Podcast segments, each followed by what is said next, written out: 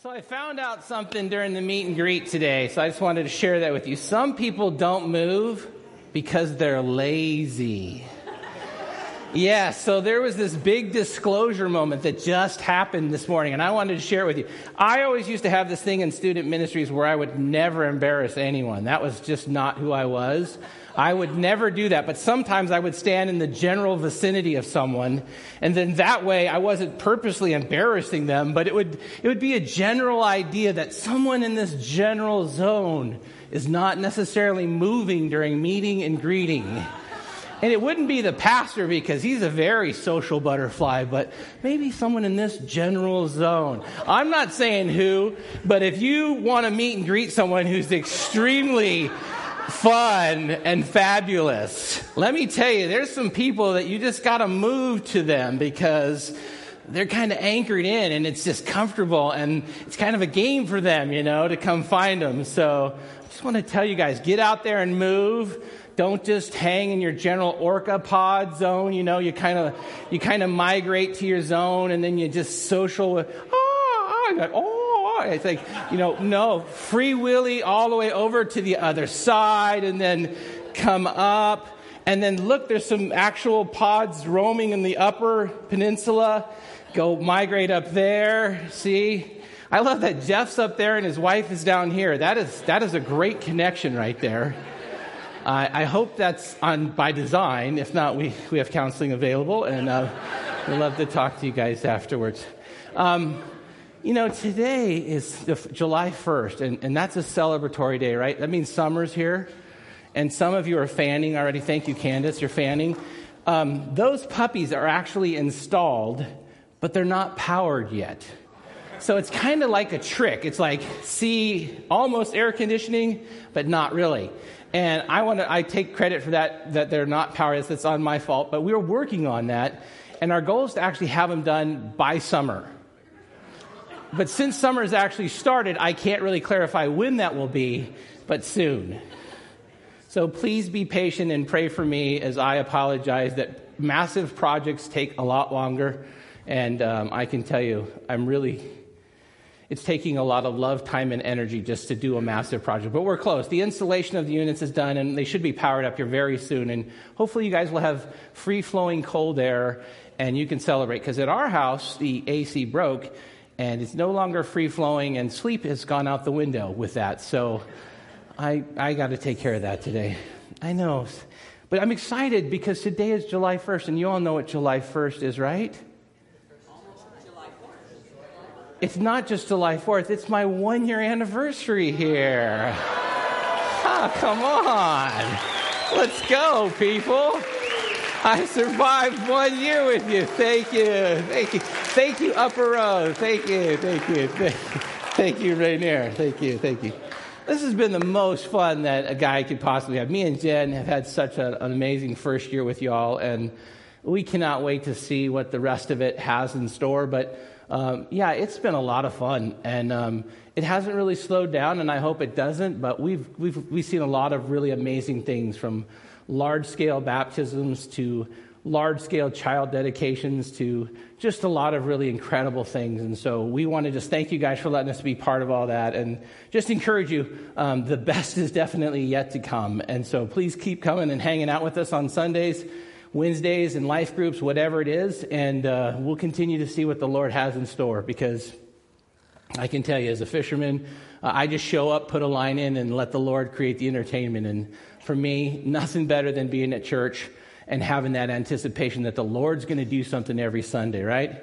We are in a great series. I hope you guys are enjoying the series in the book of James where Jesus' half brothers getting the chance to tell us what it's like to, to go from being a non believer, someone who's kind of antagonistic to faith, to someone who's a follower of Christ. And as he kind of walks through each book, I don't know if you kind of noticed that, but even in the very first book, as he's talking about wisdom dealing with adversity. Remember in chapter one when we're dealing with adversity?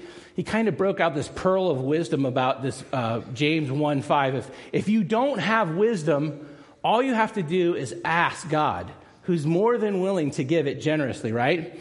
And then in chapter two, he talked about favoritism and how we're supposed to deal with people. Once again, wisdom is how that applies, how you deal with someone. If someone comes in and looks a certain way or doesn't look a certain way, how you treat them. It's going to be wisdom again. So it makes sense as we're in chapter three. Last week, we talked about the value of words and the idea that whether those words you were speaking were either building someone up or tearing someone down.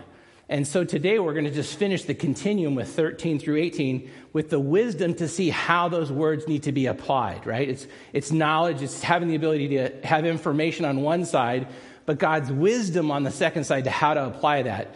And then next week, as we pick up chapter four, it'll be wisdom and motivations. And so there's just this wonderful theme uh, going throughout the book of James, and I hope that you're kind of picking it up.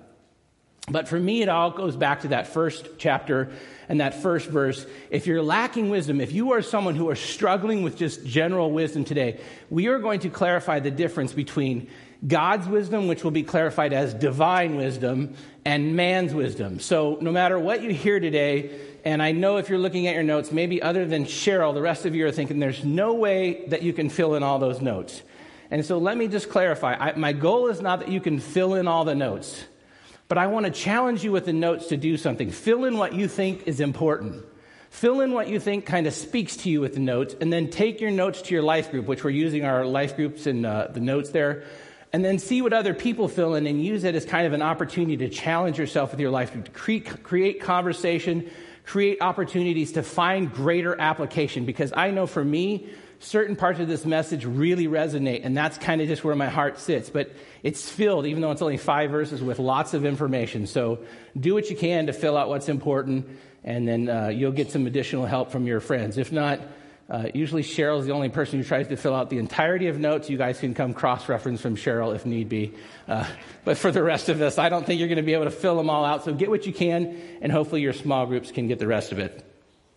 Let's go to the Lord in prayer right now. Ask that He be with us this morning as we turn to Him and continue studying James chapter 3, verses 13 through 18, divine wisdom.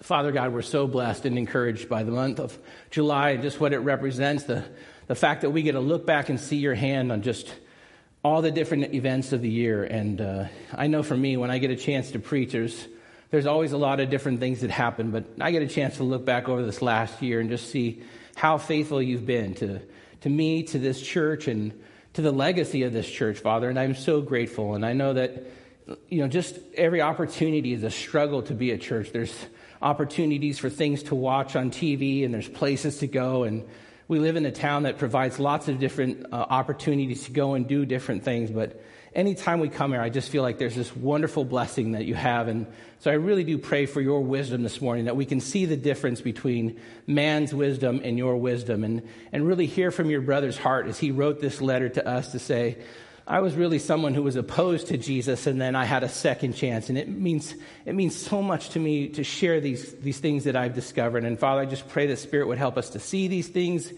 embrace these things and then try to figure out how we could actually put them into motion. Because as we kind of figure the whole thing out that really is the bottom line. It's not just knowing but it's the actual the doing of these things that kind of sets us free to see the value of them may everything that we continue to say and do bring honor and glory to and through that amazing son of yours jesus christ. It's in his name we pray.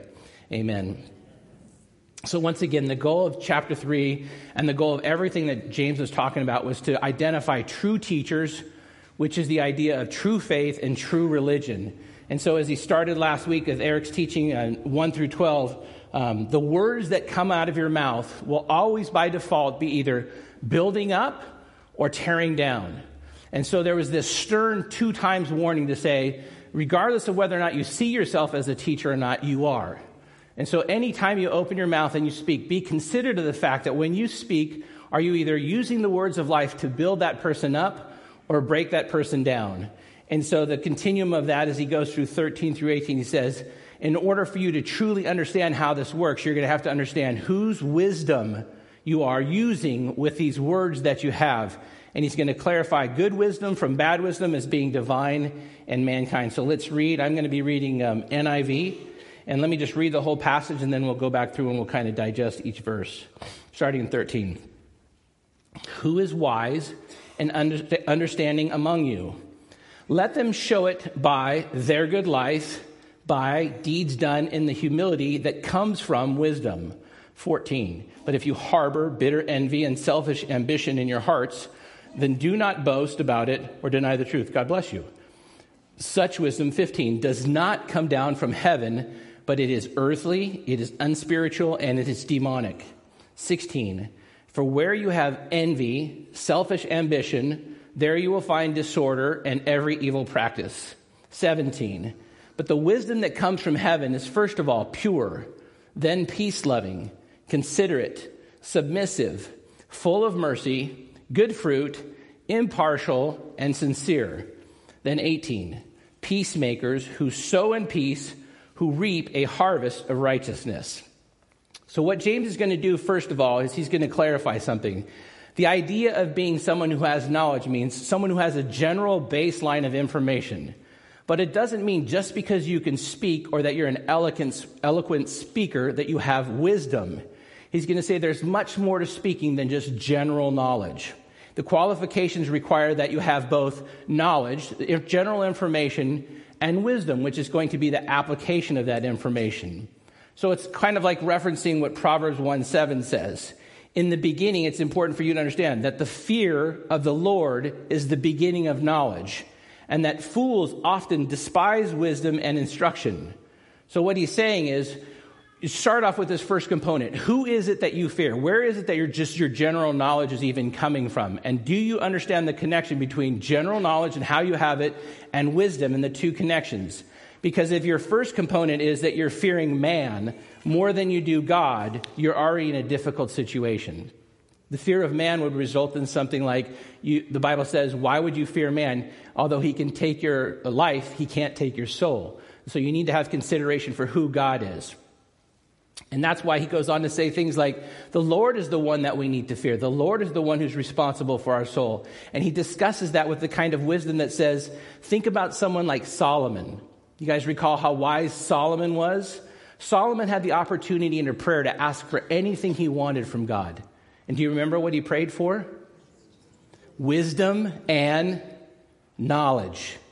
And that's what's so important. The two cannot be disconnected and the two must be connected because as he prayed for both wisdom and knowledge, not only did, not only did the Lord grant that, but along with that, he granted everything else, right? Solomon then went on to write most of the Psalms, most of the Proverbs, and all the wisdom stuff that we have flows from him. He also became one of the richest people in the world and had a myriad of other things because the connection was between both the knowledge and the wisdom. That's why when he wrote the proverb, he says, How much better is it to get wisdom than gold, to get insight rather than silver? That made perfect sense to a man whose commodity was a cave of every known treasure there was gold, silver, ruby, jewels, whatever. And he said, I already have a myriad of all these different things, but these things are all waste compared to the wisdom of God. But when you offer that kind of wisdom today to the world, is it any wonder why the world thinks it's foolishness? What would you rather have, a gold bar or wisdom from God? I'm sure the world would quickly say, I'd rather have gold because their mindset is on the things of temporal. And so James says, here's the most important thing knowledge, just basic general information in and of itself, is not enough. A lot of people know things. And that's why this whole generation is fascinated with things like Siri, which makes me want to say, Are you serious? You know, Siri, that's as good as it gets. Well, actually, it has gotten better. For Eric, he has Alexa, so he doesn't even have to ask Siri anything. He can ask Alexa to do anything he wants, and she can do whatever she wants. And so the world has these sources that they literally ask for general knowledge, and they can get it, right? But what's one thing we realize about that is this completely void of wisdom, right? And that's part of the conundrum that the world's falling in. They have, they have fallen in love with knowledge but it's knowledge void of wisdom because the connection point for this is wisdom. Now, wisdom says wisdom is not only just the ability to know something, but the ability to use that something correctly. Now, that's going to be a huge connection point that James is going to make. Now, remember, James grows up being what? Antithesis, opposed to faith.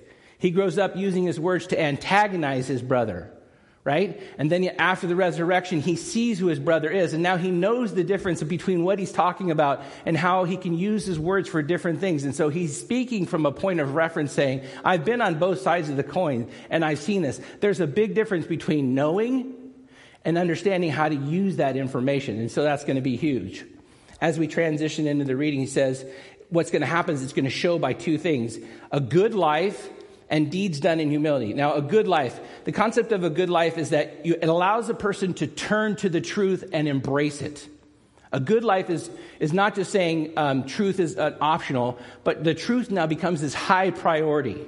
The knowledge of God now says, whatever I have to do to embrace truth, it's no longer relative to me. The truth is no longer relative. I'm going to pursue that because that's where the good life is. And the results of pursuing that good life is that the deeds that I actually do can be done in humility. I'm not going to be doing those deeds to get on top of people or to be getting somewhere. I'm going to be doing those things to do those in humbleness. Now, when you hear the word humility, often we think of like timidity, but this is not that word. This is the word strength under control. This is the same word of like a, a, workhorse or an oxen, a large animal of strength that's under control, right? So, what he's saying is the ability to have knowledge and wisdom gives you the ability to control something, have something, and then put it under control so that it can be used for good. And he says that's going to be kind of the results of this life. If someone is wise among you, these are the things that they will show. But he says, if they don't show these things, then in verse 14, but if you harbor bitter envy and selfish ambition, now, bitter envy, when he talks about bitter envy, he's not just talking about jealousy or not just about having something. He's talking about the threat that you feel like you're constantly going to be losing something. And because you're constantly going to be losing something, you feel like you always have to be protecting everything. You're constantly holding on. Now, um, I don't remember the cartoon, but there were some seagulls, and they, they said this little phrase mine, mine, mine, right? Nemo, right. Thank you, Nemo. You know, it's, it's mine. If I don't protect it and I don't hold on to it, then someone else is going to get it. And so the person who's using this kind of jealousy from mankind is going to be constantly, the rivalry will be part of everything they do.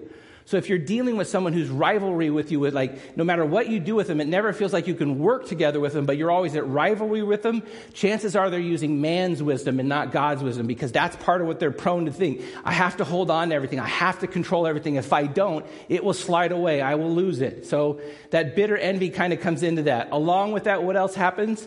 Selfish ambition. Selfish ambition. He says selfish ambition is the result of saying, I want you to know about me. I want you to hear about what I think. I want to promote my name above your name. So it doesn't matter what God's word says. It doesn't matter what other people think. I, am I'm, I'm more interested in me. And man alive is, if we don't see that in the world today, I don't know what you see, but I see a lot of that, a lot of selfish ambition. You compare that to divine wisdom, which says, He must increase and I must decrease. There's two different types of wisdom being shown here, and you can see how they're completely opposed to one another. You can't really have one of one and one of the other. They're in direct opposition to each other. They don't work together. They're not meant to be together. And what happens from this situation? It moves into something even worse. It creates a situation where all of a sudden they become able to boast. That selfish ambition leads to the opportunity to boast. And now you're talking about arrogance. Now you're talking about the ability to say, I've won before the ballots have even been counted. It talks about feeding into what man wants, the idea that whatever he has to do, he does it. Now, I think this is probably the reason why a shoe company called Nike is so successful. It really feeds into kind of the idea, just do it, right? Think about how that resonates with mankind. Do whatever it takes to be successful. Stomp on people, step on people, use people, go the extra mile. Whatever it takes, just do it. The end justifies the mean. It's totally worthwhile. Whatever it takes, even if you go back to the beginning and deny the truth or whatever it takes, just do it. It's worth it, right? That kind of arrogance is definitely not opposed to God. That's direct, excuse me, that's directly opposed to God's wisdom because the next situation of that, it's going to cause you to what? Deny the truth. To deny the truth. Now, as a fisherman, I can tell you this. This weekend, I went fishing with the guys. Uh, they were the older guys, and one of the things the older guys will help you do is help you hold the line when you catch a fish. If it's not the legal limit, boy, will they let you know. And that's really good because I was keeping fish for somebody else, and I usually don't keep fish at all. But a lot of times when you get a fish, if it's not the right size, there's ways you can fold them and bend them and whatever to den- deny the truth of its actual size. so your 12 inch fish can be 14 if that's the legal limit, if you bend or distort it. But um, thanks to Don Dickey and Joe and in the group that I was with, that was not available. So um, they reminded me quickly that that was what they call a short. And I didn't really care. I don't keep fish, but Tony loves to eat fish and feed his neighbors or whatever. So I was just throwing fish in the bag. But they, they saw it, and my shoe is a 14, so I dropped it down, and it was one inch short. So I said, cool, no big deal. Put him back in the water, revived him, and set him free. That, that's just a normal day fishing. This is really not that big of a deal. But yesterday, uh, since the beach had just opened up to fishing, the Department of Fish and Game was there watching us fish. And as I left yesterday, I was interviewed by the DFG, and they went over all my catches for the day. And boy, was I grateful for the wisdom of Don and, and Joe and all that, because I didn't really care. I wasn't keeping anything anyways. But if I had denied the truth and I had thrown that fish in the bag, then I would have stuck Tony with either saying, he caught it. Now, he's a nice guy. He might have taken one for the team for Pastor Jeff. Or I would have had to say, no, that's on me, right? And that's a $250 fine for keeping a short. And it goes one mark against your, your DFG record, which means they could suspend your fishing license for a year.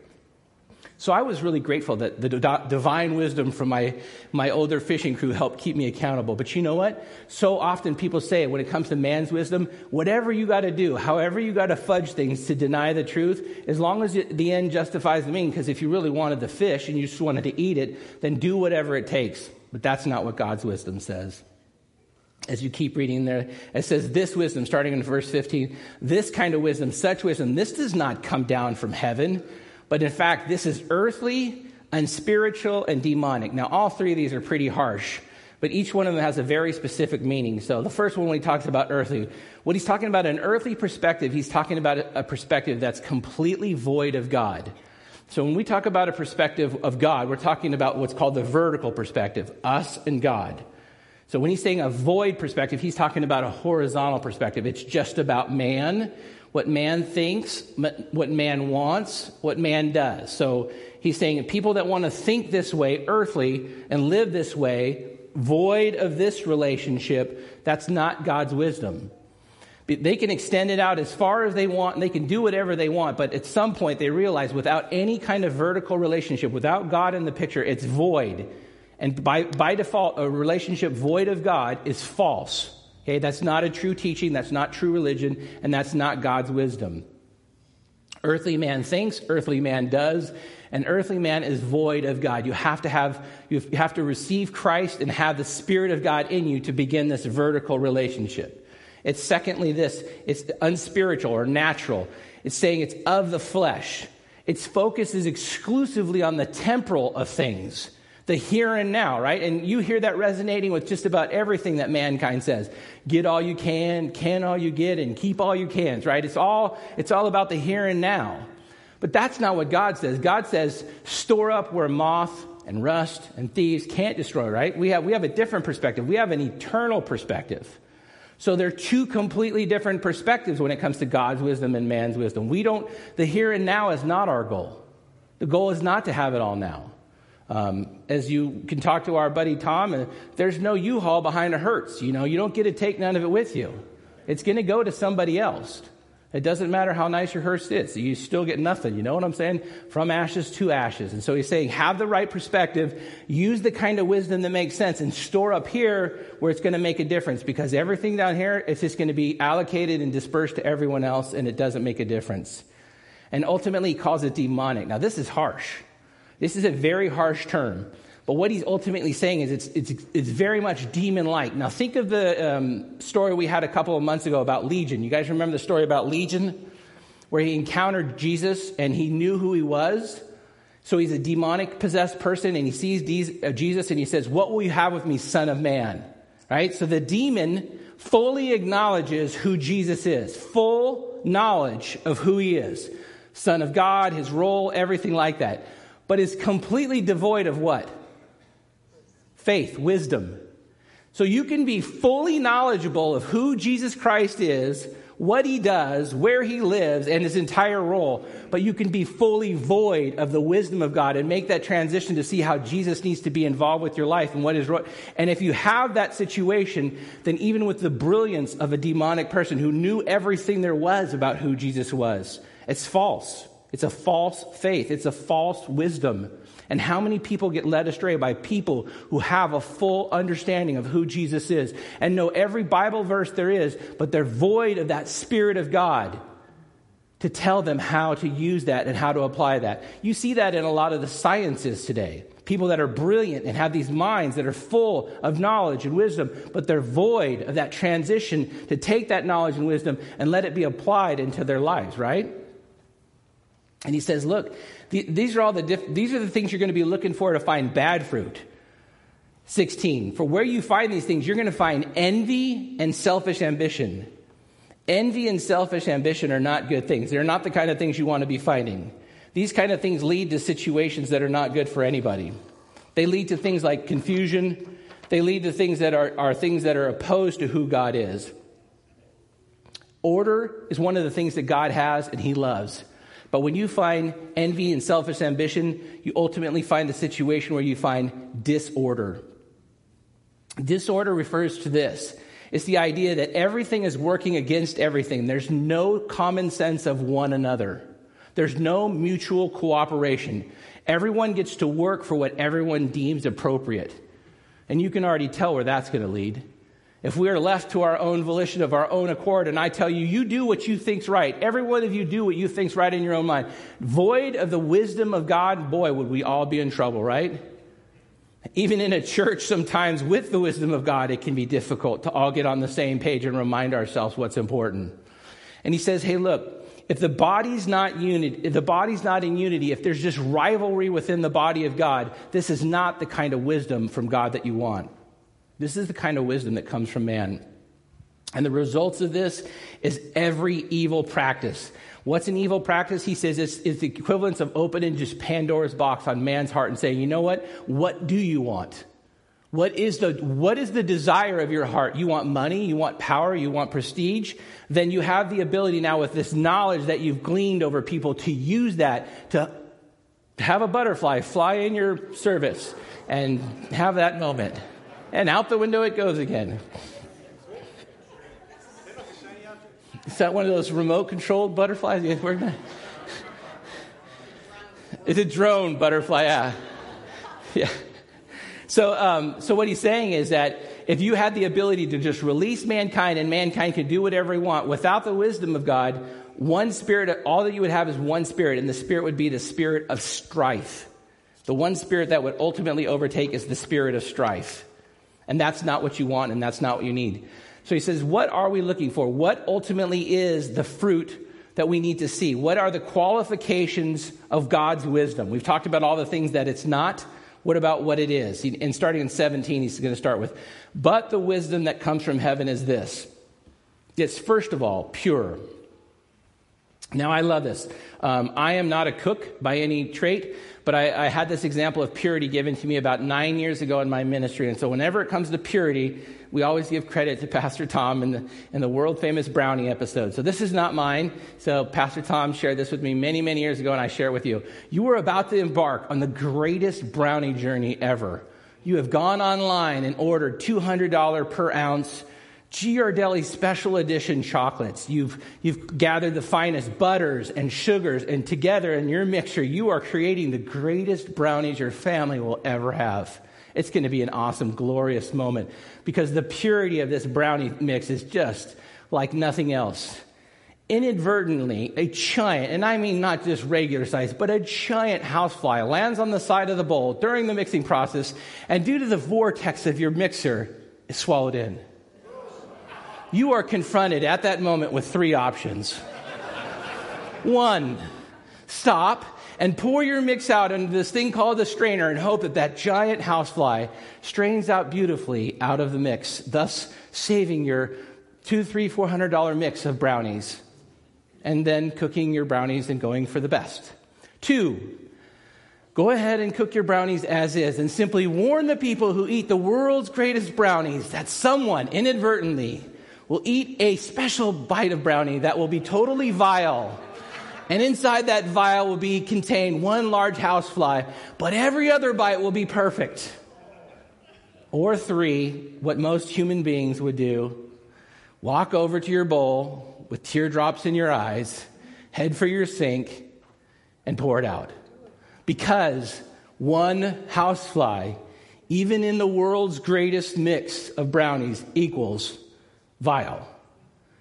Purity is one of those things that we have to think about something. As believers in Christ, we have to be pure. And the kind of purity that God requires from us is not partially pure, right? It's head to toe purity. And so, the very first thing that James wants to sit on, it's so important that you sit on this too and just think about it. Everything's going to flow from purity. If you're not a pure person, if purity hasn't been something that's important to you, then just sit with this point today and think about what it means to be pure. Because from purity, everything flows. The next thing that flows from that is peace loving. You can see that if purity is what's coming from you, the natural overflow of that is you're going to be peace loving. You're going to have the opportunity to create peace amongst you and amongst other brothers and sisters, not just in the church, not just in your marriage, but with other friends and other family members. It's going to be something that's a natural flow from you. From that as well, you're going to be what? Considerate. Someone who has moderation, able to take things in and see how everyone plays a role right? There's a book from Chuck Colson called Being the Body, and everyone has to see their role and be able to play their role. And if you don't appreciate the ears and the fingers don't appreciate the hands, and if any part of the body starts to fight against the body, there's a serious problem for the body. The body needs to see that all components of it work together for it to function as one. And we, the church, need to see that same thing too. And that's God's wisdom allowing us to see the value of each one of us and how we, we contribute.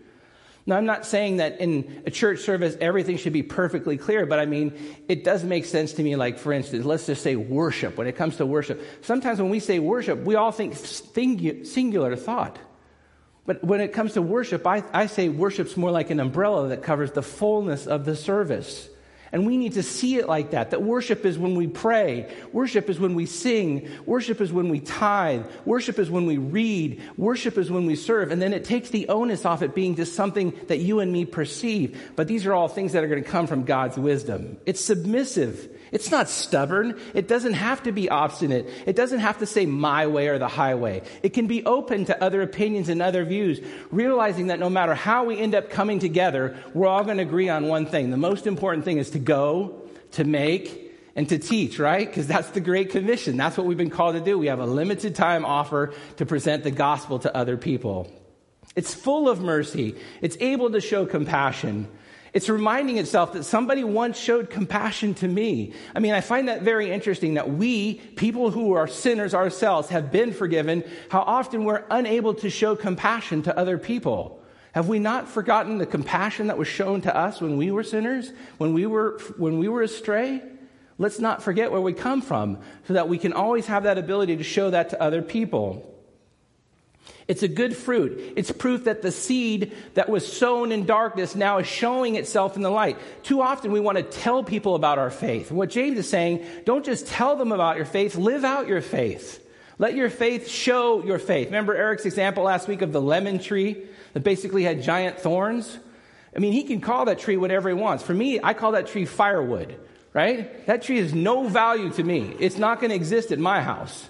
A tree that doesn't produce fruit is a firewood, and that's it. It needs to go. And that's what he's saying. Everything's going to be pruned. Everything will be checked. And you need to check it yourself. Just because you say you're a wonderful fruit bearing tree, if it's just thorns coming off you, you, you got to suck it up and deal with it and say, something's wrong with what I'm saying and what I'm doing. And so, Lord, help me to bear fruit once again. He's saying on, t- on top of that, it's going to be impartial. It's not going to be moved by self interest. It doesn't matter how people see me because I don't fear men, right? That's not what I need to fear. I fear God. And if we go back to Proverbs 1 7, what's the result of fearing God? It's the beginning of knowledge and wisdom. So that's the appropriate perspective to have. If I'm worried what man thinks, if I'm worried what people think, then I've already thrown the wisdom balance off. And even though I'm trying to seek knowledge, I'm gaining knowledge from man. I'm not getting knowledge from God. I want knowledge that comes from God, and I want the wisdom that comes from the Spirit. And I want those two to have the kind of influence in my life that it had in Solomon's life. And the ultimate results of that is sincerity, a life without hypocrisy, a life that doesn't require you to pretend or live behind a mask. How many of you want that? How many of you want to live a life transparent and able to just say, this is the way that I am, this is the way that I think, and this is the way that I do. Whether you like it, whether you don't like it, I'm a fisherman. I'm sorry. I've owned a business, I've been a businessman, I've done that. That's great. But you know what? I would take hanging out with you and fishing than I would anything else. Because to me, when life is simple and we can watch a sunset, whether we're catching stuff or not, if we're just hanging out and doing life, I understand why he recruited us. We're really good at just hanging out and doing life. And so this weekend I had a chance to hang out with one of our young adults and just hang out and watch a sunset and just fish. And there's something about sincerity, about just being a person of sincerity and just hang out and do life. And that's more important than telling about, oh my, I've, I have this religious degree and I have this religious degree and I know this. And that doesn't, that's not what he called us to do. Just hang out and be available and live life. The seeds that are sown in the darkness will show themselves in the light. Be a believer. Don't just talk belief. And the end result of this is verse 18 the fruit. This is the true fruit is this goal is that you would become a peacemaker who sows in peace and reaps a harvest of righteousness. Sowing in peace reaping a harvest of righteousness. Now when it comes to peacemaking and peacekeeping let me just share with you there is a huge difference. We are not called to be peacekeepers. Peacekeepers we are not called to that. We are called matthew 5 9 to say peacemakers. Blessed are the peacemakers for they will be called children of God. So let's take a moment and walk down the difference between peacemaking and peacekeeping, because somehow I think we've got the two of these really confused. Now, when it comes to peacemaking and peacekeeping, when it comes to peacekeeping, we get the idea that in order to keep the peace, we kind of got to take one for the team. Whatever we need to do to keep the peace, right, we'll do. And if that means cover the truth, side skirt the truth or kind of go around the truth. Whatever we got to do, we'll do. We're more like a hired hand who's trying to just get people through, right? And what happens is we kind of feel like we're kind of getting it done and we're kind of getting everybody through. But the end results of peacekeeping is people have a lot of broken feelings, a lot of disconnected feelings, a lot of resentment. And what happens is people now start becoming passive aggressive because no one ever actually said the truth, exposed the truth. And so instead of keeping the peace, the peace is now completely gone and out the door. And the end results for both sides is there's no peace. And that's why God says, don't try to keep the peace, make peace. Now I'm going to give you three things that are exclusively and uniquely different to that. The first one is this a peacemaker, going back to verse 14, is fully committed to truth telling. Fully committed. We cannot deny the truth. Remember, verse 14 said someone who denies the truth bends the truth. I talked about a fisherman who denied the truth or bend the truth. We have to be fully committed to telling the truth. That means if I offend someone or I hurt someone, I have to be willing to go to them and say, obviously, I have said something to you and it's offended you. Would you please forgive me? Because that, although it's not easy, is how God says we do it. And when we do that, it, it, offers them the opportunity to see that I'm being someone who's honest and sincere. And God says when we do that, when we keep ourselves from hiding away from the truth and we make ourselves vulnerable and we say, you know what, you're important to me. Me being right is not the most important thing, and us being together is the most important thing. Would you allow me to make peace with you? God blesses that thing, blesses that situation, and instead of withholding intimacy, the two of us grow closer from that. Any person that you've ever asked for forgiveness from, you are no longer distant from them. You will be by default closer to them. Secondly, this a peacemaker is humble enough to pray for a person who has hurt them. Okay? Not pray at a person who has hurt them and saying, Lord, you know person X or person Y and they've really bothered me. It's time that they get what they got coming. Can you put that in motion? That's not the kind of prayer I'm talking about. And I, some of that makes perfect sense right? It's more like this. You know, Lord, person X or person Y has been placed in my life strategically for a reason, and man, are they under my skin. So, could I ask you to do something? Would you work on my skin? Would you work on the irritation that it's causing in me to help me appreciate that person? Because I realize you love people more than you love irritation. And I can't see that me and this person fighting is how ultimately you want us to be. If you created us as your image bearers, as we've been saying, and we're supposed to be in communication and relationship together, this is brokenness. So I need you not to pray to change them, but I pray that you would work on changing me. And you know what always happens? He doesn't always change their heart. He doesn't always do that. But he always changes your heart. Always. And he'll make peace with you and he'll say, you know what? I'm going to give you a different perspective. I'm going to give you the ability to see the value of who that person is in your life and what they're doing for you. And sometimes they will change. But regardless of what happens to them, you change. Right? I don't know if you guys have ever been on a missions trip, but this kind of same perspective happens. You go on a mission trip to help people, right? Any of you ever been there mentally? So I took 25 kids to New Orleans after the after the hurricanes. We were going to go help the poor people over there, you know? Those people helped our kids more than we ever helped any of them. And to the degree that we came back, their lives were so changed that most of those kids who came back and ended up going into ministry or wanting to become missionaries, it was because those people changed our attitudes. We didn't change their attitudes. Does that make sense?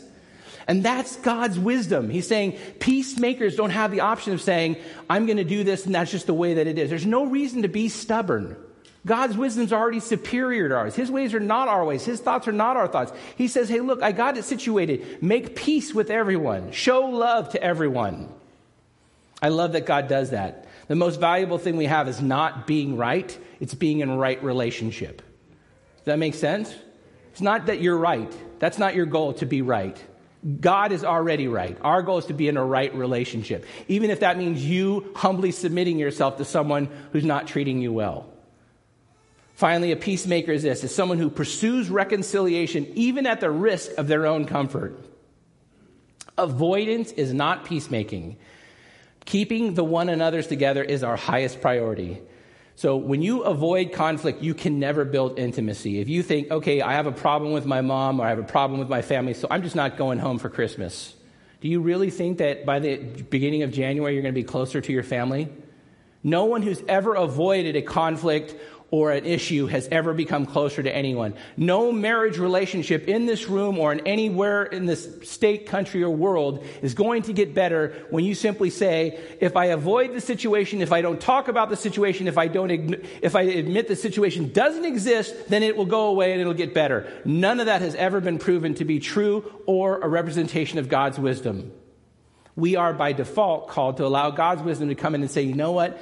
Clear that this is a difficult situation, clear that this is uncomfortable for me. So I'm going to clearly submit this to God and I'm going to put it at his feet because obviously this is something that God has allowed in my life. And so I'm just going to humbly put it before him and say, bigger than me. But I, I can't have this. I can't have a broken relationship in my life. So I'm going to submit my marriage. I'm going to submit my friendship. I'm going to submit my work relationship. I'm going to submit whatever it is that you're allowing in my life because I'm willing to see the value of being a peacemaker. And you call me to be a peacemaker. You say, blessed is a peacemaker. I want to be someone who's blessed by my Father. Sometimes the only way we can get to what God is actually showing us is to embrace the actual conflict that exists in our life. Now, I happen to be someone who was in a terrible conflict with someone. My former partner and me, when we lost the business, we were in a terrible conflict for many years. And when I finally got my ministry job and all that, I told my wife one day, I just let it go. It wasn't that he did anything different. He was, he was very antagonistic to my family and said a lot of mean and terrible things. But I just made peace with it one day and said, I couldn't carry it anymore. The burden of being right was not worth it. And I don't know how God's wisdom finally broke through to my knucklehead, but I finally just decided to let it go. So I got in my car, I drove back to Anaheim, and I waited for him in the parking lot. And when he got out of the car, I had this pocket knife that my dad had given me when I was in high school. It was a very expensive uh, Japanese knife, an Al Mar um, pocket knife, and I'd been keeping it for many years. And when Dan got out of the car, I said, You know what, Dan? I just want you to know something. I forgive you and I love you, and I hope the best for you. And I want you to have something from me to just remind you that no matter what happens with the company, no matter what you said to me, no matter why you think all those things, I forgive you, and I'm sorry that it ever came to this. And I want you to keep this pocket knife that I've had for years that my dad gave to me. It's something of value to me to remember me by. And he says, I want you to know something. About two years ago, in light of all these other things you're saying, I accepted Christ. And I'm actually involved in a men's ministry here in Brea, and I take my son to youth group on a regular basis. And I just could never muster the words to call and tell you that.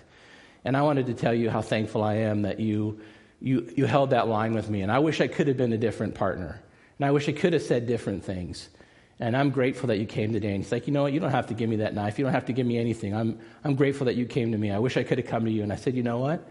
Doesn't matter. God is reconciled now between us, that which was broken, and both of us would have just stayed apart because it was easier. But you know what? I, I feel better, and I feel like the burden has been lifted. So you keep that, and best of luck to you. And so it's cool. Their business is, my business is still up there. It's still alive, and, and I get to think about that every day. But you know what? I never really understood that until I got a chance to read this. The value of being a peacemaker is regardless of how the other person responds. Catch this. Regardless of how they respond, God blesses you.